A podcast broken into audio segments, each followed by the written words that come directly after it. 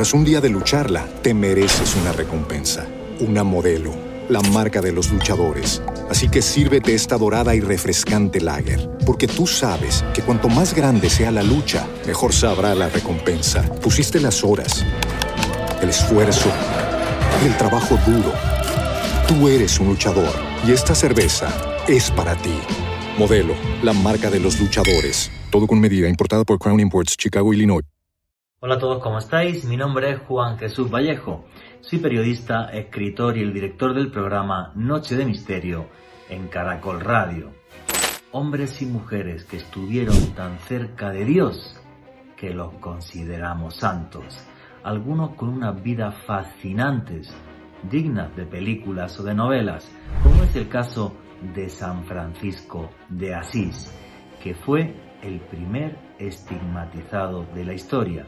La primera persona a la que le aparecen las marcas de Cristo en la crucifixión, o niñas pobres y harapientas como Bernadette Soubirous, la santa que en una cueva de Lourdes fue capaz de escarbar barro con su mano y ante la mirada atónita del pueblo surgió un manantial de aguas curativas que pervive hasta día de hoy.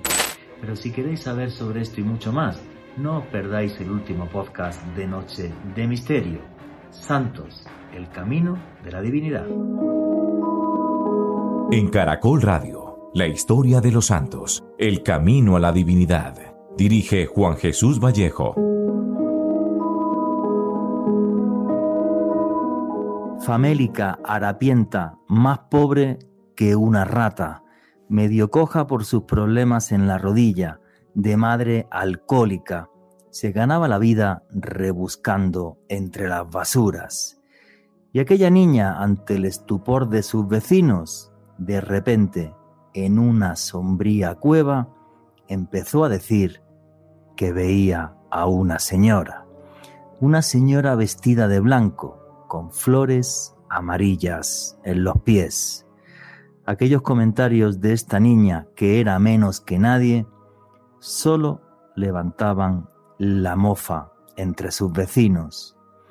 Hasta que una tarde del año mil ochocientos cincuenta y ocho, aquella niña en esa cueva dijo que aquella señora le estaba diciendo que excavara porque de ahí saldría agua, un agua milagrosa.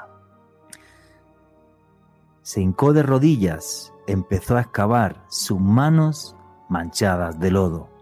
Sus vecinos no paraban de reírse de ella. Y así terminó aquella tarde, con Bernadette Soubirous llena de barro, sin que saliese agua y con sus vecinos riéndose de ella. Sin embargo, a la mañana siguiente, el milagro aconteció delante de todos. Empezó a brotar agua, un agua limpia, pura, cristalina. Un agua que para muchos tiene la capacidad de sanar. Y no solo porque lo dijera aquella niña. Los médicos de la Facultad de Medicina de Montpellier realmente confirmaron que es un agua con propiedades curativas. Y aquella niña, Bernadette Soubirous, acabó siendo santa. Su cadáver, siglo y medio después de su muerte, continúa incorrupto. Mi nombre es Juan Jesús Vallejo. Los que queréis seguirme en redes sociales, mi Twitter es arroba Juan G. Vallejo, Juan J. E. Vallejo. En Instagram y en Facebook, Juan Jesús Vallejo.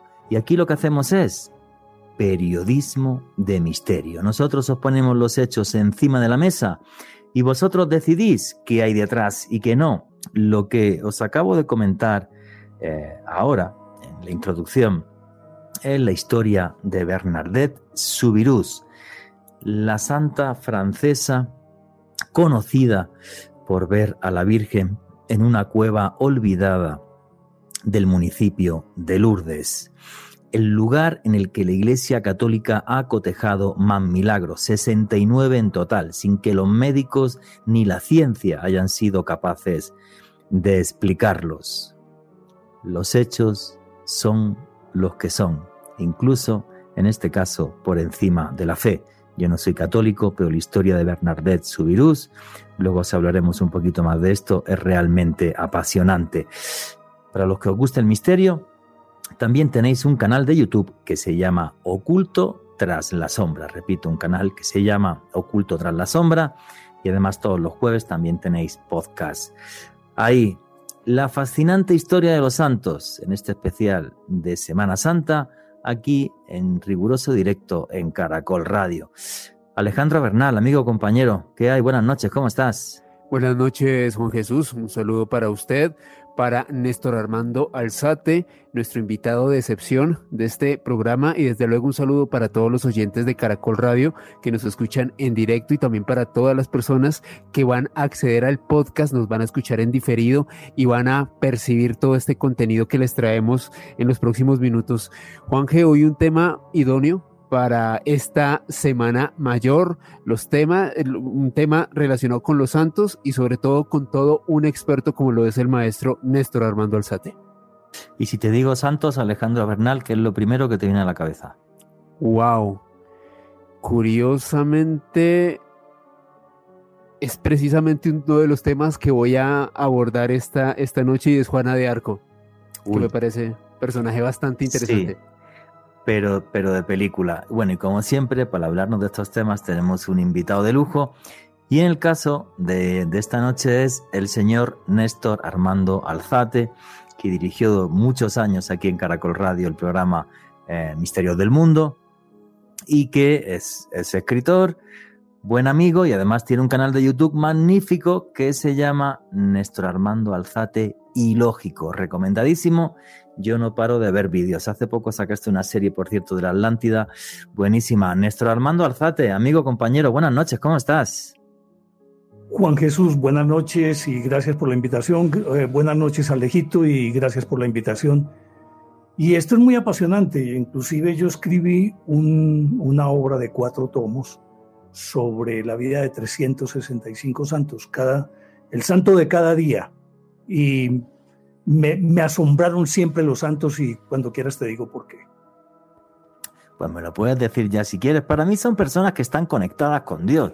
Pero la Iglesia Católica, vamos a decirlo, para que la Iglesia Católica reconozca que hay un santo, tiene que haber dos milagros que no sean explicables por parte de la ciencia, y además que se prueben las virtudes eh, cristianas de la persona de la que se está eh, hablando.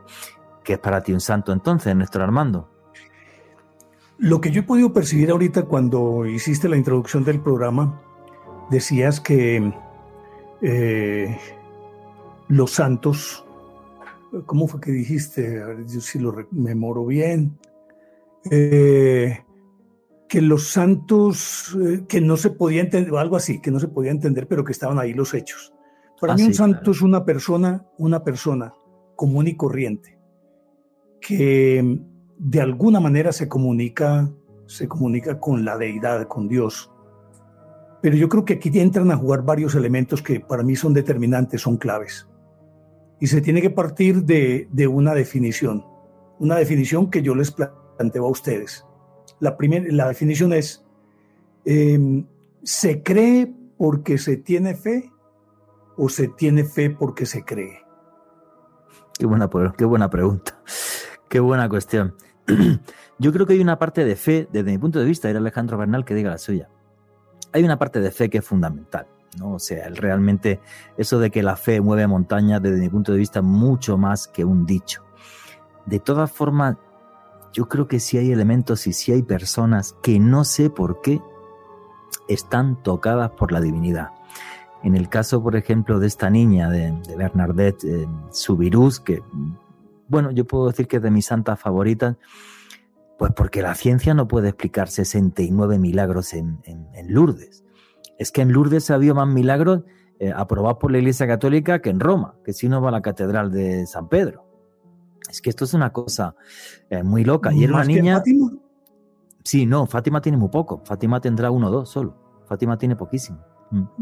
Sin embargo, es el lugar con muchos más milagros, con diferencia de cualquier lugar de la, de la Iglesia Católica. Es, en Lourdes, y eh, algunos de ellos son tremendamente espectaculares. Entonces, vale, la fe puede llegar a hacer eso. Oye, pues no lo sé, porque también va mucha fe, mucha gente con fe a Fátima, pero por ejemplo ese tipo de milagros se dan mucho más en Lourdes. No me preguntéis por qué, porque no lo sé. No pero bueno, ni, ¿cuál, ni ¿cuál sería tu, per, tu percepción? ¿Se tiene fe porque se cree o se cree porque se tiene fe? Se tiene fe porque se cree. Sí, claro. Si no crees, no puedes tener fe. Obvio. ¿Qué dices, Alejo? Yo creo que se tiene fe porque se cree. Y sobre es todo, yo... Yo, yo creo, y, pe- y perdóname por interrumpirte, Néstor, pero yo creo que la mente es tan poderosa que definitivamente el enfocar todos tus deseos, tus anhelos, tus creencias en algo que va a suceder produce magia. Y muchas veces esa magia se manifiesta o en milagros o en prodigios. Y particularmente considero pues que hay personas que tal y como, y como tú decías, Néstor, personas del común, como cualquiera de nosotros, que quizás de alguna manera u otra han sido tocados por esa magia y pueden reproducirla en nuestro mundo. Al menos es mi, mi visión. Cuando, cuando, yo, cuando yo hago esta pregunta, la hago por dos razones. Y no sé si hago una cosita así muy pequeñita de disquisición. Hay dos tipos de fe. Una, que es la fe mecánica. Vivimos desde que nacemos hasta que morimos, vivimos por actos de fe. Cuando te vas a subir a un taxi, vos no sabes si el taxista es buena gente, si el carro está en buenas condiciones, si sabe manejar, si te ha de llevar bien a su destino. Si vas al aeropuerto y te subís a un avión, vos no preguntás si el piloto sabe o no sabe. Es un acto de fe que te subas al avión. Y ese acto de fe nos permite la supervivencia. ¿Qué tal que llegáramos a un restaurante y siempre supusiéramos o empezáramos a pensar, ¿será que esta agua está envenenada? ¿Será que esta comida está envenenada? Cierto que ahí no podríamos hacer absolutamente nada, pero esa fe se vuelve mecánica, es intuitiva, es natural, surge porque forma parte de tu naturaleza y es la que te preserva de muchas otras cosas. Pero la otra fe es una fe más abstracta, en una idea o en un alguien que no tiene nada que ver con tu vida cotidiana. Pero cuando transformas esa fe abstracta en algo mecánico como aquella otra fe de la que estaba hablando, de tomarte el agua sin pensar si te la envenenaron o no, como ya la, la haces parte de tu vida, entonces ya tú haces de manera natural. Eso es lo que hacen los santos. Porque tienen fe en lo que creen. De primero creen y luego de creer tienen la certeza tan absoluta que no admiten ninguna duda. Simplemente su fe los lleva porque forma parte de su, de, de, de su espíritu, de su mente, esa fe. Y es la fe, esa fe es la que actúa. Y aquí no tiene nada que ver inclusive ni, ni, ni, ni las religiones, porque en todas las religiones hay santos, en todas las religiones hay milagros. Todos hacen milagros, pero porque parten de esta premisa, de, una, de, de creer en algo, y así creyendo en algo, actúa esa fe. Eso es lo que han hecho estos santos, es lo que me han demostrado a mí en esta investigación que hice, y en el caso de Bernadette de Soubirous. Tras un día de lucharla, te mereces una recompensa, una modelo, la marca de los luchadores. Así que sírvete esta dorada y refrescante lager, porque tú sabes que cuanto más grande sea la lucha, mejor sabrá la recompensa. Pusiste las horas, el esfuerzo, el trabajo duro. Tú eres un luchador y esta cerveza es para ti. Modelo, la marca de los luchadores. Todo con medida, importada por Crown Imports, Chicago, Illinois.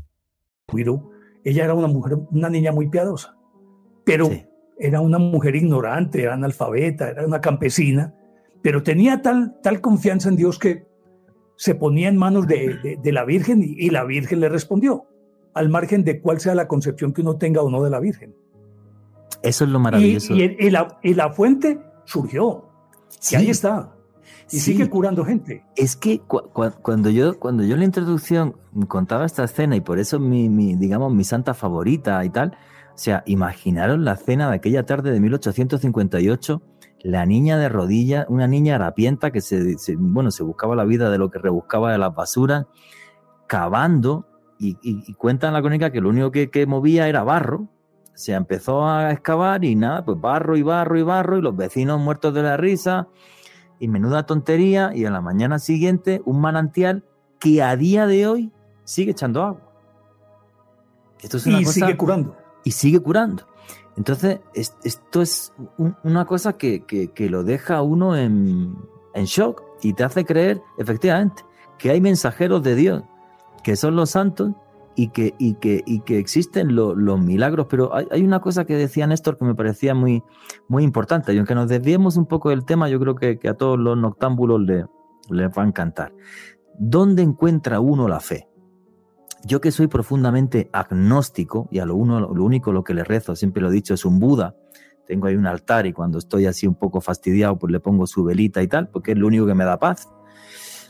Sin embargo, fijaros una cosa, yo que he estado en Egipto once veces, eh, hay un lugar en el Cairo, Santa María de Zeitoun, una pequeña capilla que hay en, en un barrio muy popular, muy pobre, ¿vale? En el barrio de Zeitoun.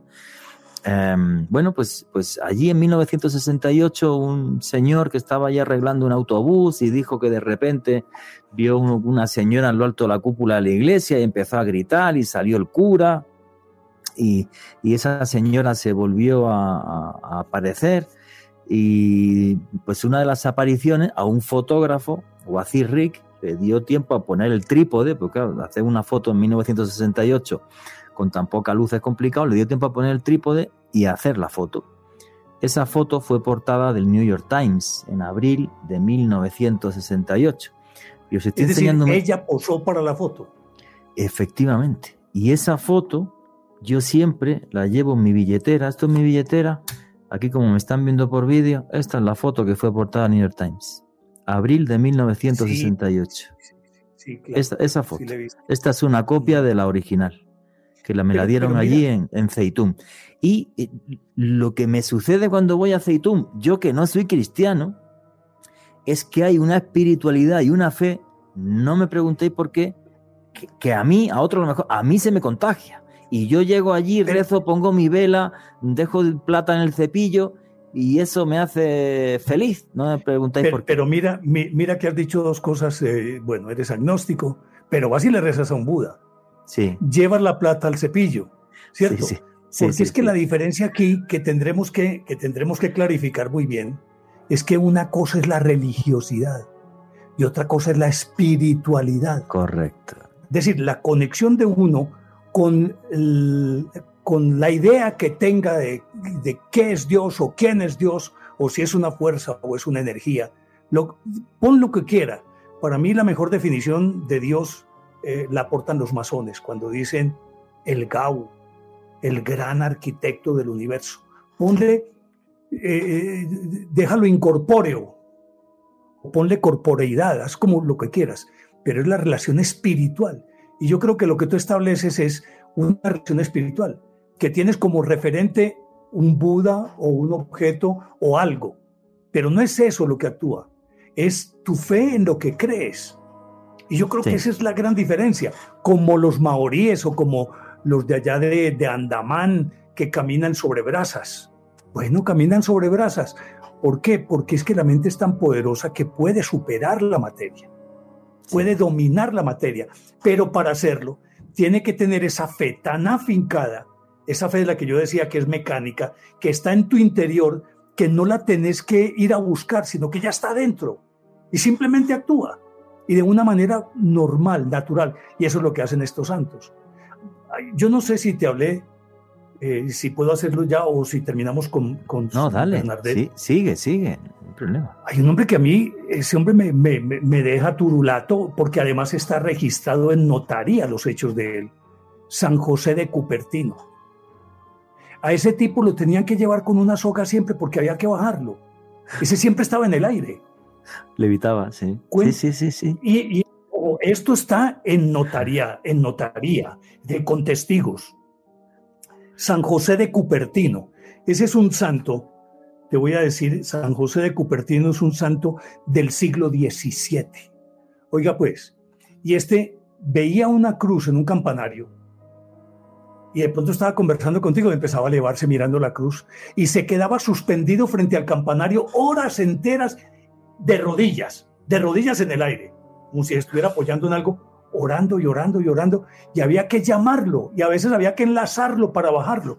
Cuentan que en el convento, a él, que bien pueda, pase, bien pueda. Siga pues, mi gato. eh, a él, eh, los hermanos del convento decían, preguntaban por él y todos miraban para arriba. En alguna parte llegó una vez a visitar un papa y llegó al salón donde estaba el papa porque ya tenía fama de ser demiurgo, también hacía unos milagros increíbles. Y llegan donde el papa y lo saludó el papa y llegó y miró al papa y vio un crucifijo ahí y lo dejó con la mano estirada y se fue elevando. Lo tuvieron que bajar como a cuatro metros, suspendido, orando de rodillas. San José de Cupertino, el santo más volador de la historia. Sí. Y entonces uno le pregunta, ¿cómo vence las leyes de la naturaleza? Es que tiene que haber una... Hay, hay un, un, un versículo en la Biblia que yo creo que es la clave de todo. Y no sé si, si lo recuerdas. Dice, dile a ese monte que se echa al mar. Y si en el momento en que estás diciendo, crees que eso que estás diciendo se está haciendo, se hará. Es decir, cuando tienes esa convicción absoluta de que es un hecho, se hace. Se hace. Es que yo creo que de lo que nos está hablando Néstor Armando Alzate, y de Alejandro también que nos dé su opinión, es algo muy importante que es el poder transformador de la fe. Cuando... Es... Cuando uno tiene una fe tan tremendamente fuerte, pues eso, pues como le pasaba a San José de Cupertino, que era capaz de levitar, o a aquella niña como era Bernadette Soubirous, envuelta en barro y todo el mundo se reía, pero salió agua. Y San José de Cupertino eh, se elevaba. Entonces, la fe tiene la capacidad de transformarte. Sí, creo que esa es la lección de los santos. Y... Y viste que al principio dijiste que, que te impresionaba que Dios se ocupara, pero de la gente más pobre. Pues ve, te leo aquí un, un fragmentico pequeñito. A pesar de su evidente incapacidad, porque el hombre, la obsesión de él era ser sacerdote. Y dice, a pesar de su evidente incapacidad para el estudio, se esforzó de tal forma que sus compañeros le ayudaron generosamente a saltar las talanqueras de los exigentes exámenes y gracias a su persistencia, por fin el dieciocho de marzo de mil seiscientos veintiocho, de mil seiscientos veintiocho fue ordenado sacerdote. Lo traigo a colación, es un hombre absolutamente ignorante. Es y mira lo que se transformó. Porque yo creo que a Dios le gusta la sencillez y la humildad. Alejandro Bernal. Obvio. Hablando so, sobre la humildad, precisamente que la, la recalcaba Juan Jesús y también la, la mencionaba el maestro Néstor Armando, hay una anécdota bastante curiosa sobre San José de Cupertino, y es que resulta que comenzaron a llegar una gran cantidad de informaciones sobre estos prodigios que hacía este hombre, sobre el levitar en específico, y resulta que un príncipe protestante, el, el duque de Luneburgo, pues era un hombre que, Juan Federico se llamaba este señor, bastante escéptico, consideraba que eran habladurías, de hecho pidió en exclusivo poder ver directamente a este hombre para tratar de desentrañar este, este engaño, como, así como lo veía este duque. Quedó absolutamente sorprendido cuando frente a él lo ve elevándose varios metros y no podía dar crédito de lo que veía. Y creo que esto va muy de la mano de lo que decía Juan Jesús, la humildad por lo general del origen de todos estos santos que realizan estos prodigios que sorprenden a, a propios extraños. Sí, y claro. Lo más importante es que se, se abstraen. Entonces llega un momento en que, que ellos se fueron del mundo. Y puede estar el Papa, como el caso de Cupertino, o como de este príncipe que si se llama Federico tenía que ser por allá de Baviera o de Alemania en todo sí, caso. Sí, Federico, sí. Sí, es Federico. Y, pero ni se dan cuenta quién está alrededor. Es, es como, como, como si se salieran del cuerpo. Es una sí. cosa impresionante. A mí eso me, me, me, me sacude. Hay, hay un tema que me fascina. Yo, yo nunca he estado con un santo, pero creo que sí he estado cerca de uno. Cuando yo iba al, al monasterio de, de San Pablo en Egipto, no sé si sigue vivo o si falleció. Yo siempre iba, y muchas veces iba, fui a San Pablo, que es uno de los dos monasterios más antiguos de la cristiandad, del siglo cuarto después de Cristo, San Antonio y San Pablo. Ahí se crean la, las primeras reglas monásticas. Eso pasó en Egipto. Bueno, pues hay un señor, el padre Fanush, y eh, nada, pues tú llegabas allí y siempre había, no te exagero, treinta, cuarenta, cincuenta personas sentadas cerca de la celda donde están los frailes, esperando a ver cuándo quería salir el padre Fanush, porque no se le podía pedir audiencia, no había forma de verlo, ni siendo periodista, ni siendo la B B C, ni siendo New York Times. El tipo salía de la celda cuando su mente se lo decía. Este señor tenía estigmas en las manos, iba siempre con calcetines en, en las manos. Yo estuve muchas veces, nunca le pude ver, ni hablando con los frailes ni nada, o sea, es un tema que no se le podía molestar. Y eh, este señor t- tenía la fama de curar, por eso siempre había allí treinta, cuarenta, cincuenta personas que se pegaban semanas, porque podía tardar hasta meses en salir de la celda. Es lo que estaba diciendo Néstor Armando Alzate. Es como si ese apego a Dios, a lo divino, perdón, a la espiritualidad, les hiciera olvidarse del mundo. Ese poder mm. de transformación interior tan tremendamente eh, impactante e inquietante.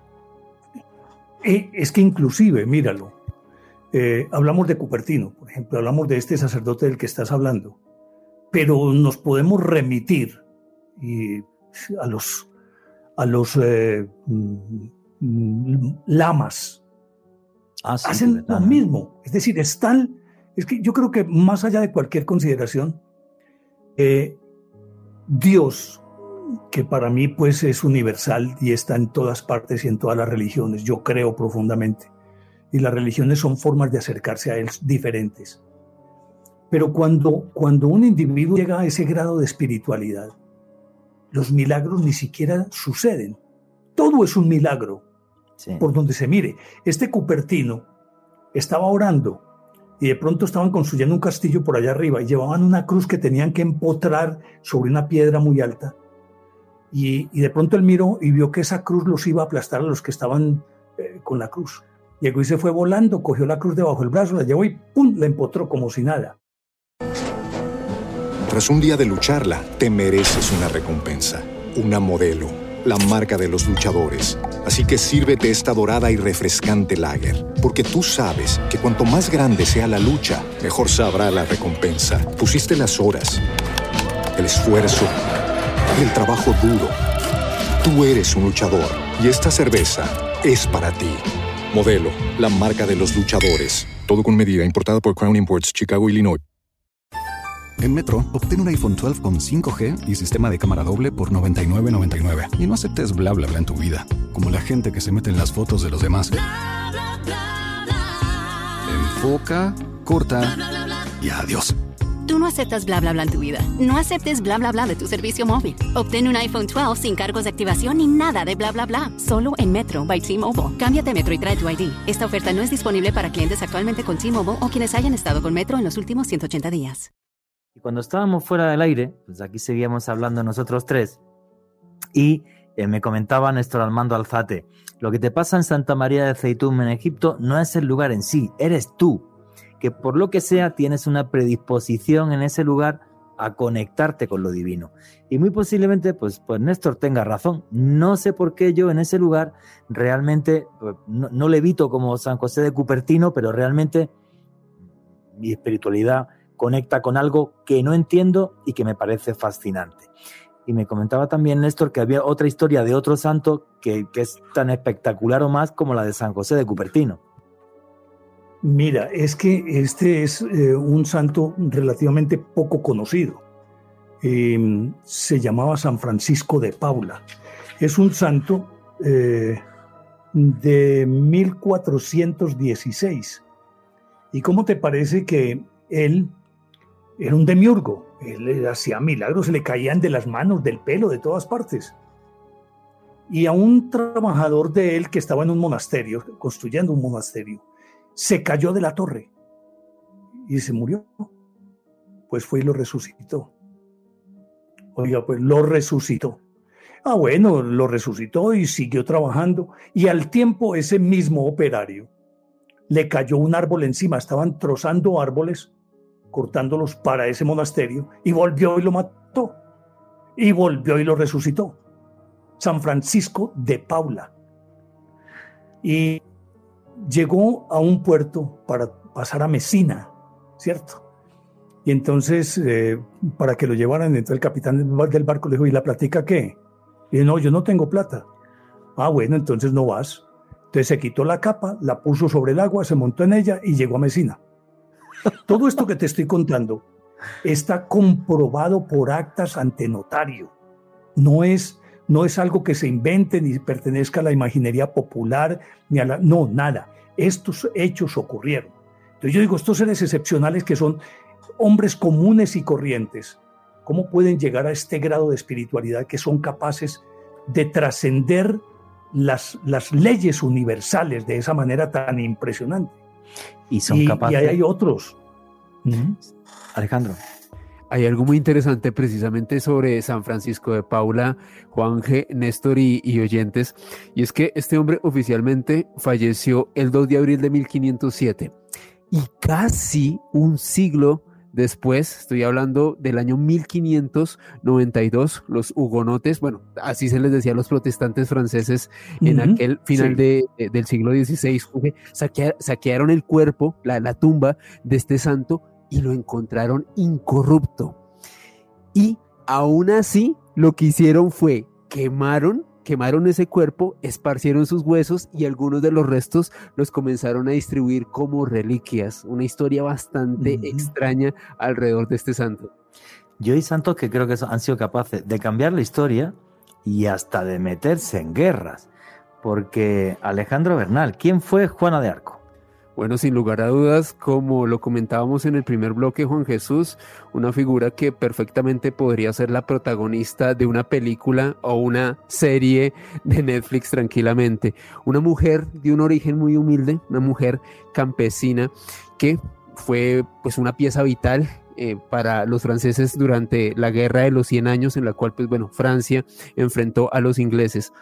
Algo muy particular sobre esta mujer y que en lo cual hacen hincapié va, varios biógrafos es que en su época a esta mujer, por un lado, muchos la veían como una persona que estaba muy cercana a Dios, mientras que otros la veían como si fuese una especie de doncella de Satanás, porque hacía re- realmente cosas, prodigios muy extraños, incluso en el, en el campo de batalla. Pero bueno, para hablar de, de Juana de Arco hay que tener en cuenta que esta mujer, desde muy temprana edad, reportó haber escuchado extrañas voces, o al menos eso lo dicen sus biógrafos. Esta mujer, de hecho, llegaba a decir que no solamente escuchaba voces que le indicaban cosas para realizar, sino que también tenía visiones proféticas. Muchas veces estas voces estaban acompañadas de luces, pero, es, pero Juana de Arco iba más allá y ella decía que no eran simplemente luces o voces que quizás estuvieran en su mente, aunque ella siempre manifestó estar consciente a la hora de experimentar estos estados, sino que incluso podía olerlos, casi que palpar a estos extraños seres que le indicaban cosas que iban a ocurrir en el campo de batalla o en otro tipo de circunstancias en su vida. O sea, que es como si estuviera conectada con los ángeles o algo así. Los ángeles le iban avisando de ciertas cosas que iban a acontecer. Pues imagínate que, el, eh, acuérdate que desde la época de Carlos Magno, para que un rey fuera legitimado, es decir, que fuera reconocido como rey, debía ser coronado en Reims. Y en ese momento había un holgazán en el trono, Carlos séptimo. Sí, Carlos séptimo. Y vivía con su corte en un castillo muy hermoso, el castillo de Chinon. Y cuando las voces le ordenaron que fuera a salvar a Francia, de tanto molestar, por fin accedieron a recibirla. Y el rey, para corroborar a ver qué tenía, llegó y se metió por allá entre los nobles y se disfrazó por allá de un noble segundón. Y puso a alguno de los suyos en el trono. Y ella entró al salón y empezó a mirarlos a todos y no, no, no, usted no es el rey. Y se agarró y se fue por todas partes mirando a todo el mundo hasta que dijo, usted es el rey. Lo encontró entre la multitud. Wow. Y ahí sí todos tuvieron que decir, no, entonces esta mujer sí tiene su cuento. Y acuérdese que a ella, precisamente por las voces que escuchaba, fue por lo que la condenaron en mil cuatrocientos treinta y uno. Ella había nacido en mil cuatrocientos doce. Y luego de la toma de Orleans y de las campañas que hizo, que inclusive fue herida en batalla y todas estas cosas, eh, fue entregada por el partido de los borgoñones, que eran partidarios de los, de los ingleses. Y el obispo de Rouen la condenó a morir porque decían que era un engendro del demonio si escuchaba voces. Y por eso la quemaron en la hoguera en mil cuatrocientos treinta y uno. Y apenas en el siglo veinte, creo que fue mil novecientos veinticuatro, algo así por el estilo, por ahí por ese lado. Fue reconocida santa, aunque en mil cuatrocientos cincuenta y seis Calixto tercero, tío de Rodrigo Borgia, del futuro Alejandro sexto, la canonizó, eh, perdón, la reivindicó, la resarció su memoria, pero apenas en el siglo veinte vinieron a reconocerla como santa, y hoy es la patrona de Francia. Sí, claro. Para los franceses es el espíritu de lucha que, que tuvieron tanto con, con los ingleses como el espíritu de lucha que hizo que Francia fuera la primera república en, en Europa y la segunda del mundo, de la, la segunda democracia moderna después de los Estados Unidos de América, Alejandro. Tres datos bastante curiosos sobre Juana de Arco. El primero de ellos es que cuando ella se encontraba con las tropas francesas en la ciudad de Chinon, comentan algunos biógrafos que un soldado le faltó el respeto a ella y ella le, le dijo algo así como: estás negando a Dios y aún así estás muy próximo a la muerte. Y este soldado que le faltó el respeto, en efecto, falleció días después de una manera bastante extraña, como si ella hubiese podido predecir la muerte de este hombre. También otro detalle bastante interesante o curiosidad al, alrededor de la figura de Juana de Arco es la de la espada de, de Ferbois. Resulta que esta mujer, pues resulta que te, le tenía mucho apego un arma, una, una espada que ella solía u, utilizar, muchos le ofrecieron varias, ella no quiso aceptar ninguna porque de acuerdo a ella, unas apariciones le habían dicho que su espada se encontraba en la iglesia de Santa Catalina de Ferbois y en efecto llevaron a, pues, a una persona que corroborara como tal la ubicación y encontró esta espada que las apariciones se la habían comunicado a Juana de Arco. De Arco. Y finalmente un detalle que me parece muy, muy curioso sobre la muerte y la, la, la ejecución de, de esta, esta mujer es que el verdugo quien, quien la ejecutó, Geoffrey Torash, llegó a comentar que él se sentía maldecido después de ejecutar a una mujer que él consideraba como una auténtica santa. Dios, hasta su verdugo se llevó eso en, en la conciencia. Qué crueldad y qué, qué cruel era la, la, mm. la, la Edad Media, ¿no? Pero, pero creo que el, el caso de Juana de Arco lo seleccionamos hoy para el programa precisamente por eso, porque es un santo que agarró una espada. O sea, y, y sobre todo una mujer tan joven. Sí. Tan suprema, tenía diecinueve años. Y además también tremendamente humilde, de familia súper humilde, campesina, una mujer muy, muy humilde, que empezó a La tener doncella fama. de Don Remy, de Don Remy. Efectivamente, que empezó a tener fama de santa desde, desde muy joven y que hoy día es el emblema de una nación entera, por cierto, una de las economías más poderosas del mundo, que es la, la, la francesa. Entonces, bueno, pues a mí es una historia que... que realmente me fascina. Y es que yo creo que el, que el tema de Juana de Arco es clave, porque siempre no, nos imaginamos un santo pues como un lama tibetano, o sea, que está todo el día meditando y, y, y rezando el rosario. Y sin embargo, no. Eh, Dios también puede estar detrás de las causas justas, aunque esto nos lleven a la batalla, aunque esto que estoy diciendo pueda también ser muy polémico, ¿vale? Por, por, por ciertas cuestiones, porque el Islam, ciertas ramas del Islam, un, un, normal, un sheikh te va a decir que no existe ninguna guerra santa, pero eh, algunos sí te van a decir que sí que existe. Eso es un tema bastante, bastante polémico y, y, y bastante controvertido, pero sí es cierto que que bueno, que hay veces que, que, que, que la vida te, te, te obliga y te empuja a luchar. Y cuando la lucha es justa, pues parece que Dios está de tu lado. Y bueno, y por desgracia en este mundo absurdo que seguimos teniendo guerras, creo que muchos soldados, por desgracia, pues les toca todavía coger la Biblia, un rosario y pegarse a la divinidad antes de saber si al día siguiente van a estar vivos o no. Néstor. Eh, es que me haces caer en la cuenta de algo que me parece muy simpático. Y es que tú es, es muy particular aquí en el fútbol colombiano, que siempre el que gana dice, no, es que Dios me ayudó. Es decir, eh, la gloria sea para Dios porque Dios fue el que nos dio la victoria. Y los otros también rezaron, los del otro, los del otro equipo. Y entonces uno dice, bueno, ¿y cómo escoge cuál es el justo? Cuál es? Pues vuelvo con mi cuento porque yo desde hace mucho tiempo sostengo la teoría de que más allá de Dios o de las religiones, la fe está en ti, la certeza está en ti. Eres tú quien cree, es tú el que creas el milagro. El milagro no está afuera, el milagro está adentro. Y eso es lo que yo puedo percibir de todos estos santos. Eh, unos personajes que son maravillosos. Y muchos de ellos que eran unos eh, que, holgazanes y todas esas cosas que, que fueron convertidos a fuerza de San Agustín, por ejemplo. San Agustín se negó durante muchos años a convertirse. Y él decía, sí señor, sí señor, yo me voy a convertir, pero dame hasta mañana, mañana, mañana volvemos a hablar del asunto. Y tanto que su mamá, Santa Mónica, oró toda la vida para que él se convirtiera. Y cuando San Ambrosio lo logró convertir en Milán, que ya pues él dijo, si este es el momento, ella se fue y se murió tranquila, en el barco cuando iban de regreso a Hipona. Es, es una cosa, es, si, si, si lo miramos desde una perspectiva muy humana, esto no tiene ninguna explicación, porque unos sí, porque otros no. Pero, sí. pero funciona. Creo que al final están en, en tu interior. Otro santo, por ejemplo, que a mí me fascina es la historia de San Francisco de Asís, que es el primer estigmatizado de la historia.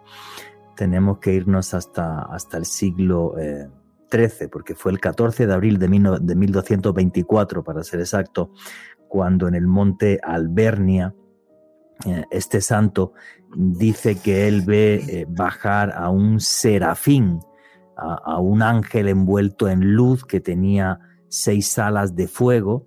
Eh, en torno a él dice que vio la figura, la figura de, de Cristo, la figura de la cruz, y después de eso, esa misma tarde, a él le salen unas llagas en las manos y en los pies, y además también en el costado una marca roja, como si hubiera sido el, el, la lanzada que, que Longinos le dio, eh, le dio a Cristo. Y además no eran estigmas usuales como los que vemos ahora, sino que eran unos estigmas que dicen que realmente se le veían los trozos de carne, y los trozos de carne le hacían la forma como de, de la cabeza eh, de unos clavos. Este hombre tuvo, tuvo fama de santo, que es curioso, que también le transformó una guerra. Fue hecho prisionero en una batalla y, y después de estar un año prisionero, cuando regresó, dejó su fortuna, porque este sí era de padre, de padre con toda la plata del mundo, y dijo, no quiero nada, me hago, eh, me hago religioso y, y me dedico a la vida contemplativa. Comentan que cuando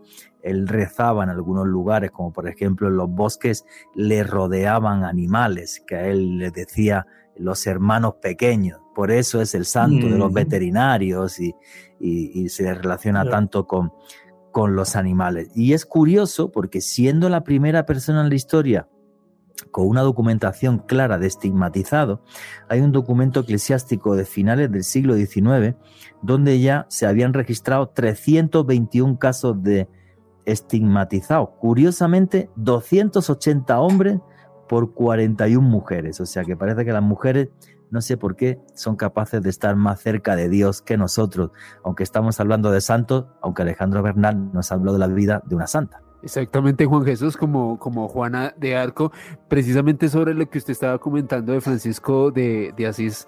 También hay una particularidad que relatan sus, sus biógrafos, y es que se comenta que este hombre eh, pues realmente solicitó dos gracias, dos dádivas antes de fallecer. Una de ellas era poder sentir La, la, la pasión que, que Jesús experimentó antes de haber sido crucificado, eh, crucificado perdón, y padecer una enfermedad larga. De acuerdo a algunos de, de sus biógrafos y personas que han reconstruido la historia tan enigmática de, de San Francisco de Asís, en algún momento, cuando este hombre estaba en una oración profunda, como en una especie de trance, apareció cerca, de, cerca a él un serafín que tenía seis alas, y se acercó y le otorgó la posibilidad de experimentar ese dolor que él había solicitado, de percibir el mismo dolor que experimentó Jesús en la cruz. Fue, fue en mil doscientos veinticuatro eso, él murió dos años después. Sí. Es de los, de los santos, aparte de los, de los mártires de los primeros tiempos, que por el solo hecho de ser mártires, morir mártires, ya de hecho tenían un lugar ganado en el santoral. Eh, cualquier mártir ya era santo. Pero este fue uno de los que más rápido fue canonizado. Él murió en mil doscientos veintiséis y dos años después ya era santo, eh, San Francisco de Asís. Un hombre eh, que además pues, es el, el inventor de nuestro pesebre, por un lado, y aparte de eso un hombre de una riqueza mística impresionante, eh, con sus estigmas. Yo no sé, si voy a mencionarlo así muy rapidito, cuando hablaste de las mujeres, eh, hay, hay una que a mí eso me, me, me sorprende porque fue corroborado. Una de las obras más hermosas del Renacimiento, de las esculturas, es el Éxtasis de Santa Teresa, de Bernini.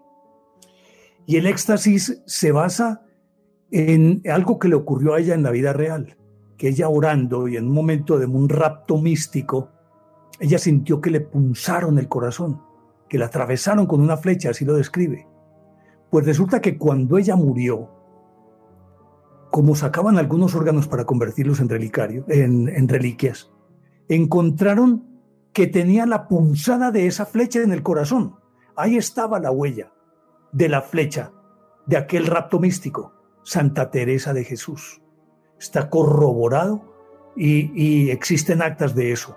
Cuando le sacaron el corazón, el corazón tenía la punción de una flecha. Santa Teresa de Jesús. Y otras que los, las, los estigmas, por ejemplo, no... no eran evidentes desde el punto de vista físico, sino que se veían las manchas. Y como hablabas ahorita, se veía la cabeza de un clavo, sí, que aún debajo de la piel se podía ver como la cabeza de un clavo. No recuerdo cuál, cuál santa era, era una santa también. Y, y estos fenómenos, obviamente, que han sido muy estudiados, y hay algunos que son productos simple y llanamente de, de, de, de un... de un problema psicológico, no sé, de una esquizofrenia, de algo así por el estilo. Pero hay otros que sí son muy auténticos. El de, el de Pío de Pietrelcina es bien interesante, porque ese sí lo acompañó por más de cincuenta años. El Padre Pío. Acompañado. Sí, hombre, el Padre, padre Pío, Pío de Pietrelcina. El Padre Pío es el santo más famoso del siglo veinte. ¿Cómo fue su vida, Alejandro Bernal? Yo, y, ubi- y tenía el don de la ubicuidad, ¿no? Sí, estaba en varios sitios a la vez. ¿Cómo fue su vida, Alejandro? Tal cual, eh, como lo comentaba eh, Néstor Juanje, fue, me atrevería a decir que el santo más célebre del siglo veinte, o al menos uno de los más célebres, sin lugar a dudas. Durante cincuenta años sufrió los estigmas de la pasión de Cristo y protagonizó un sinnúmero de fenómenos para muchos expertos parapsicológicos, un hombre que desafiaba nuestra realidad tal y como la conocemos. Su nombre de pila era Francesco Forgione. Este hombre nació en Pietrelcina en mil ochocientos ochenta y siete y desde muy joven mostró una gran devoción por la religión. Tan así que este hombre, pues eh, como tal, luego se convirtió en fraile y finalmente fue ordenado sacerdote en el año mil novecientos diez. Se comentaba que era un hombre que tenía una salud bastante frágil, aunque una fe realmente incorruptible, al menos tal y como lo denominan algunos de sus biógrafos. Pasó algo muy curioso en la vida de este hombre que cambió para siempre Su, su efigie, su ser, y que lo llevó hoy en día a ser reconocido como uno de los santos más importantes del siglo pasado. Y es que el veinte de septiembre de mil novecientos dieciocho este hombre se encontraba pues realizando un culto, dando una misa, cuando de repente sufrió un éxtasis, y en ese éxtasis observó a la figura de, de Cristo, y de acuerdo al relato de este hombre, de inmediato observó A, a Jesús, se le fueron formando estigmas en su cuerpo.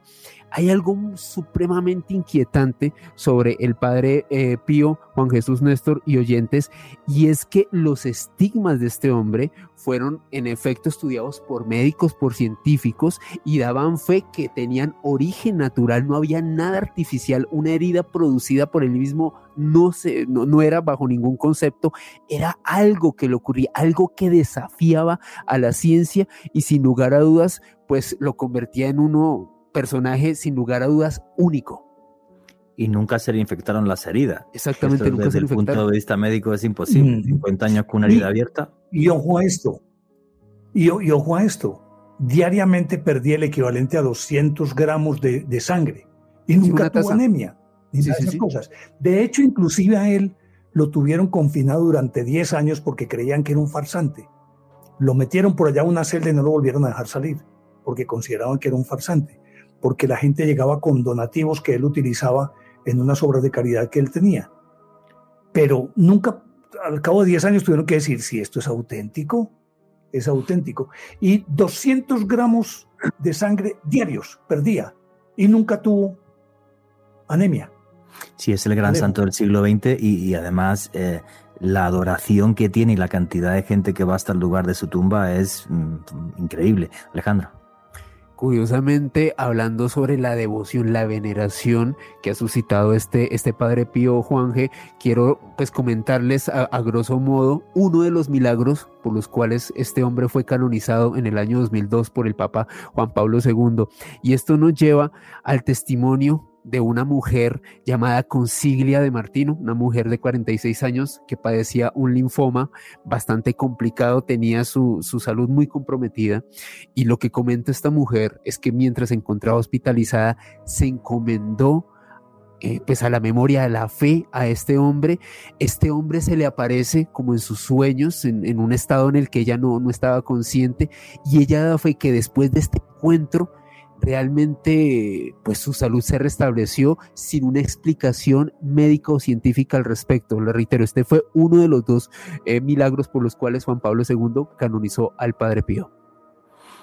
Sí, el gran, el gran santo del siglo veinte y, y una persona que demuestra que realmente el misticismo eh, cristiano y el misticismo dentro de la Iglesia Católica eh, pues todavía, todavía existe. Bueno, señores, nos queda un minutito para llegar ya al final, así que las conclusiones cada uno en veinte segunditos, que no tenemos más. Néstor Armando Alzate, que además ya digo que lo sigan en el canal de YouTube, Néstor, Alza, Néstor Armando Alzate y Lógico. Néstor, tus conclusiones. Mi conclusión es... Eh... Vuelvo, vuelvo al, al, al principio, es que yo creo el milagro. Es decir, el santo existe, pero es que ¿cuántos santos conocemos que no han subido a los altares? ¿Cuántas veces oímos decir, mi mamá es una santa? Porque es que no tiene nada que ver inclusive con que sea ascendido a los altares o no. Es cómo vives, qué tipo de vida llevas, cómo te comportas.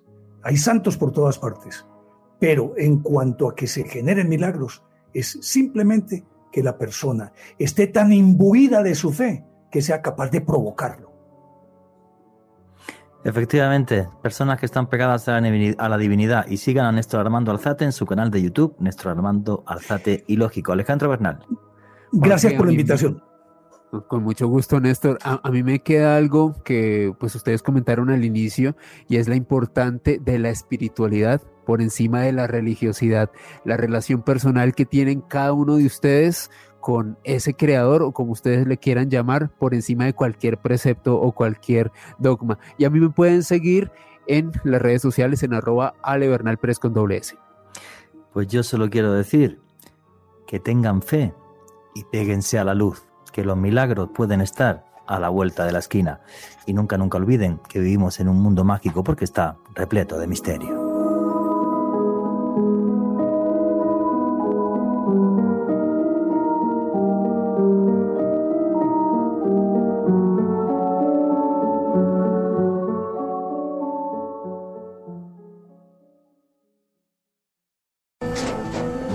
Tras un día de lucharla, te mereces una recompensa. Una Modelo, la marca de los luchadores. Así que sírvete esta dorada y refrescante lager, porque tú sabes que cuanto más grande sea la lucha, mejor sabrá la recompensa. Pusiste las horas, el esfuerzo, el trabajo duro. Tú eres un luchador, y esta cerveza es para ti. Modelo, la marca de los luchadores. Todo con medida, importada por Crown Imports, Chicago, Illinois. En Metro, obtén un iPhone doce con cinco G y sistema de cámara doble por noventa y nueve con noventa y nueve. Y no aceptes bla bla bla en tu vida, como la gente que se mete en las fotos de los demás. Bla, bla, bla, bla. Enfoca, corta bla, bla, bla, bla. Y adiós. Tú no aceptas bla bla bla en tu vida. No aceptes bla bla bla de tu servicio móvil. Obtén un iPhone doce sin cargos de activación ni nada de bla bla bla. Solo en Metro by T-Mobile. Cámbiate a Metro y trae tu I D. Esta oferta no es disponible para clientes actualmente con T-Mobile o quienes hayan estado con Metro en los últimos ciento ochenta días.